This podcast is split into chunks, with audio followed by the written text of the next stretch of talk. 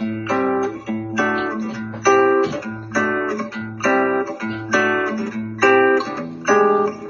り込んだ君を起こして月を見ようこんな綺麗な月は生まれて初めて君えーゲストは、えー、久米元子さんです。よろしくお願いします。ちょっと久しぶりになるのかな？えーっと、もう季節は、もう梅雨が明けたと言ってますよね。そうですね。うんなんか、うん、もうちょっと梅雨でいてほしいんだけどな。いや、すごい最短だそうですよ。あの、記録的に。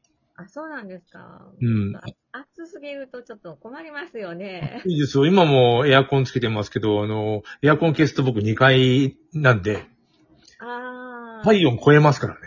あそうなんですね。ちょっと、こう、開かったあたりで、エアコン抜きっていうのはありえないですよね。みんな死にますよね。そ うなんですよ。あの、むちゃくちゃ暑い、えーっと、なんていうか、都市？そうですよね。の、なサミットの中に平方行ってますもんね、それ。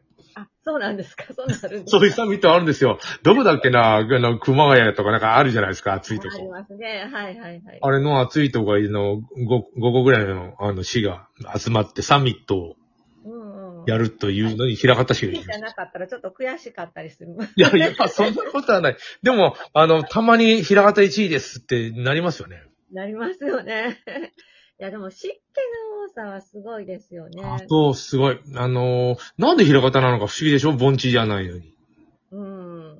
でもなんか、クズ派のあたりに、あの、おじが住んでたんですけど、うん、うん。方になると、霧が発生して、わーって川から。ああ、霧。うんうん。うん。だから結構、あで、この辺もほら、湿地帯じゃだったじゃないですか、昔。うんだから、湿気が多いのところなのかもしれないですね。北海道のあの、根室とかあっちの方に行くとね、霧がね、ななんていうかな、流れて、海の方が流れてくるんですよ。えっと、ぼわーっとじゃなくて、線、線と言いますか、あの、た、縦に長い霧が。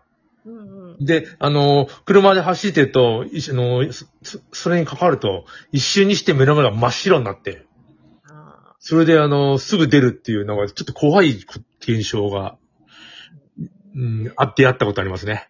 あ、ね今、北海道、まあ、もう暑いらしいですけどね。あ、北海道友達、昨日30度超えたって言ってました。そうなんですよ。ほ北海道ですらそんな、なんか変なことになってて、そうですね。もう、さ、寒、もうね、マイナス、えーっと、30度とか、そんなならないって言いましたね、今ね。そうなんですか？いや、昔はなんかね、20度、30度すぐなってたんですけども。やっぱり温暖化なんですかね。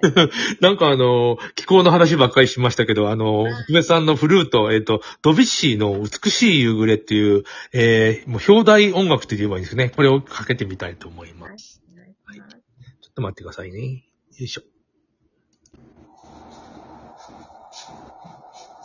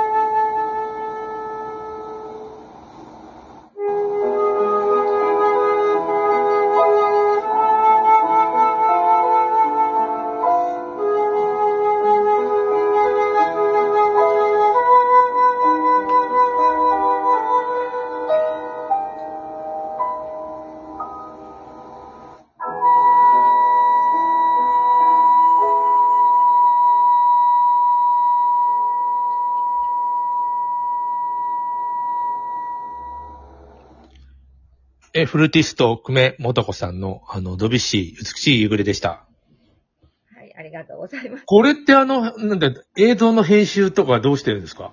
あの、何にもしてない。何にもできない。すいません。いやいや、だ最初になんかさ、前を、カメラ前横切って、今ね、手が すげえアップになってますよ。すいません。あの、やり方が、まあ、今分かったんですけど、今は分かるんですけど、その時分からなくて。わかんなかった。あのー手、手の手相がわかるぐらい手のアップになってる。そうなんです。うん、そうなんです。あの、マイクもやっと買って、おうん、で、スマホ録音なので、で、部屋で録音してるので、全然なんかあの、響きも良くなくて申し訳ないですけど。あの、TikTok とかでもなんか、フルーティストの女の人というか、女の子が、はいえー、やってたりとか、やって、あの、よく、バイオリンのことが最近なんか、TikTok も流行ってきましたね。YouTube も。そうですね。でも、あの、ちゃんとやってる子はみんなちゃんとあの、音響とか考えてやってうるんんですけど、もう、なんか、全然ついていけてなくって、やっとこの間ママイクを買ったとこみたいな、スマホ用の。あ、えー、さ最近でもあの、えっと、YouTube で見見てる番組で、あの、厳選クラシック音楽っていう番組がありまして、はい。なこさんっていう女の人がやってんだけど、いや、もう、ものすごい作り込んでるんですよ。ごめんなさい。本当にでも、うちはダメいや、です。その、その人はだってさ、一本作るのに10時間以上かけてますもん。すいません。いやいや、もう大体上本さんに連絡もらって、あ、さ、大変大変、2分ぐらいの曲がないわ、と思って。あ、そうなんですよ。これ10 12分なんですよ。え、まあ、途中で切ればいいんだけど、あの、8分とかね、10分だったらしゃ喋れなくなっちゃうね、これね。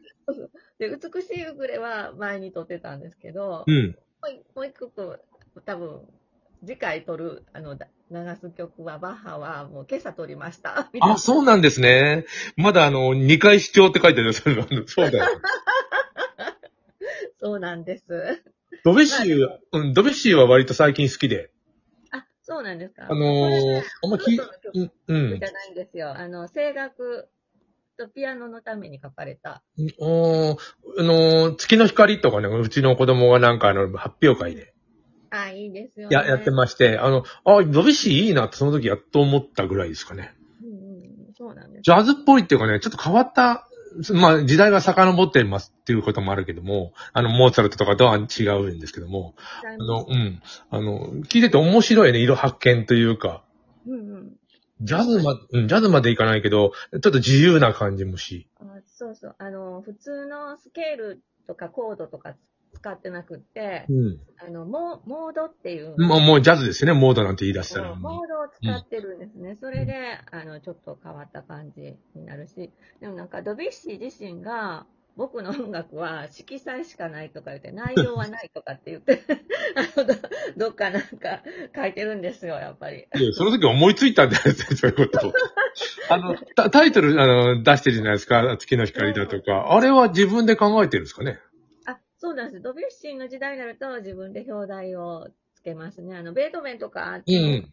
古い人はあまり自分でつけないんですけど、なんか表題があることが、あなんか、あの、はしたないみたいな感じの考え方あ、そうそう、音楽はなんかそういうんじゃないみたいなことが、まあもちろんあった時代もあるんですけども、うん。だからドビュッシーは、の辺はもう自分で作って、ラベルとか。うん。うん、そうそう。で、楽譜出版するときに、また前から作作ってたんだけど、うん。売れるような、あなるほど。うん。わかんないもんねあのー、バッハ、えー、っと、1013とかなっちゃうね。あ そうそうそう。そうそう、そうなんです。あ、一ケルゼロ一ケルケルも後から、あの、順番につけうんた。そうそうケルケル545とかモーツァルトも。ほぼな、ほぼないですね。モーツァルトタイトルだって後からつけてんでしょハフナーだとか、ハフナーさんにた頼まれたとかさ、あ、そうそうパリとかさ。うん。うん基本的に、なんだろう、あの交響曲何番とか、ケッヘル何番ね。研究者がね、後からなんかつけたりとかまあ、、書き散らしたからとか。そう呼ばれる、呼ばれやすい曲とかね、なんか、うん。そういう風な感じで、なんか後からつけてますね。でもドビュッシーはなんか、あの、表題音楽。自分でこう売れるように、あの、出版社がなんかタイトルは自分たちで考えようみたいな。そうそうそう。で、出版社が結構力を持ってて、うん。うん、あの、出版してくれるわけですから ね。で、なんか出版社の方で名前を付けたりとかもあったみたいですね。うんじゃあ楽譜がちゃんと著作権みたいに売れあのもらえた、売れたらもらえたんですかね、当時。あ、そうですね。あの、ベートーベンぐらいから、なんか、あの、予約販売とかしてたんですよ、あ、すごいね。うん。うんうん。あの、ピアノをする人口がすごく増えて、うん。それで市民の辺まで降りてきたんで、うん金もお金持ちの。それで、あの、お金を先に集めといて、うん。このお金で、あの、出版社に学校を作ってもらって、月々、あの、渡したみたいですか、う学校はじ、初めてチケット売ったのヘンデルって聞いたことあるな、なんとなく。ヘンデルさんはなんかあの、みんな事前にチケット作って売る、みたいなことを考えてる。いや、その辺はちょっとよくまだわかんない。あんまり飛ばないでくれる。あの、あんまりいい加減なこと言えないので。ああ、そうか。多分それ合ってる、合ってると思うんですよ。あそうそうなんですね。はい、すいません。あ、また明日やります。えーはい、すいません。